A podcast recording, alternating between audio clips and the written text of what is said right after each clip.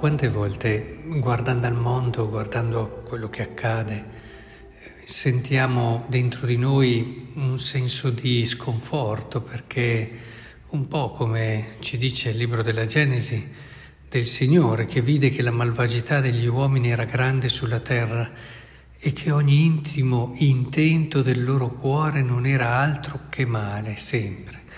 A volte si vede effettivamente che ci sono tante cose che non vanno.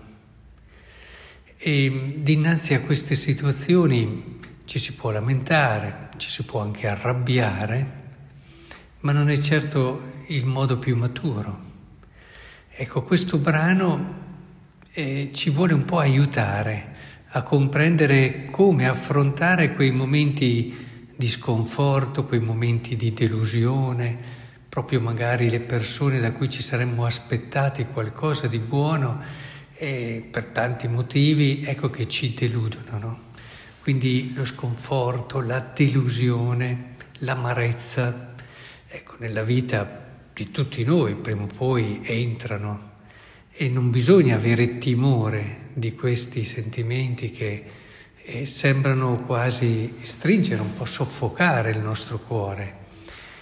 In quei momenti noi dobbiamo trovare dentro di noi, grazie anche a questi sentimenti, una forza nuova, rinnovata, che magari quando non ci sono non troveremmo.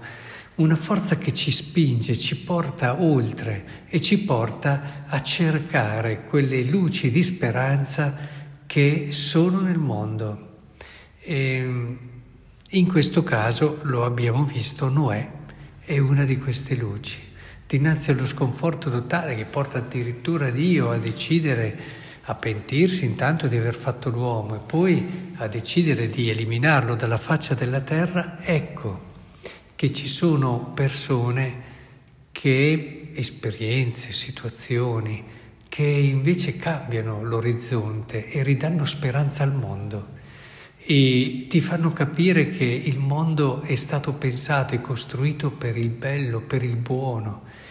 E quindi in questa prospettiva è importante che con rinnovato slancio in questi momenti noi andiamo a cercare, e andiamo proprio a cercare quelle esperienze di bellezza, di una carità disinteressata, di una generosità che confonde, e proprio quelle situazioni che ci parlano di altro. Sì, ci sono situazioni nella vita che ci aprono come uno squarcio, come uno spiraglio, come una finestra verso altro e ci impediscono di essere seppelliti da, da questi sentimenti di sconforto, di delusione, a, a, non rimuginarli dentro di noi, perché alla fine queste cose abbruttiscono anche noi, anche se le abbiamo semplicemente subite, anche se all'inizio eravamo semplici e in buona fede.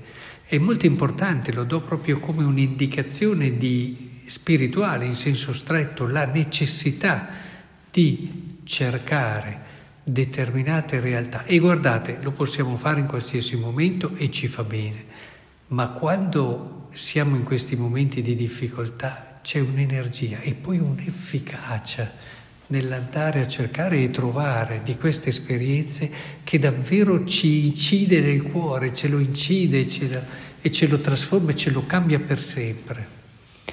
È così bello allora che in fondo mi viene adesso in mente una cosa, come il diavolo tante volte lavori no? su, questo, ehm, su, questo, sconforto, no? su questo fatto, ma alla fine eh, fanno tutti così, quanto me lo sono sentito dire da persone che magari avevano mancato su questo, su quell'altra cosa, quasi che questo potesse diventare una giustificazione, oppure eh, sì, quello sconforto che toglie anche la volontà di fare il bene, proprio perché ti senti accerchiato da questo senso di, come dice qua, questo cuore che era altro che male sempre anche nell'intimo intento, no? queste intenzioni che sono sempre falsate da quello che è un interesse egoistico.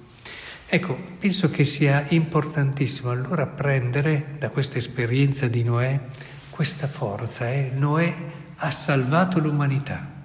E, e queste esperienze di bellezza sono un nuovo Noè che sostengono e salvano l'umanità dalla distruzione, dall'autodistruzione, magari sono nascoste, eppure hanno una loro efficacia, soprattutto nel cuore di Dio, ma poi anche nel cuore di tutte quelle persone che le incontrano.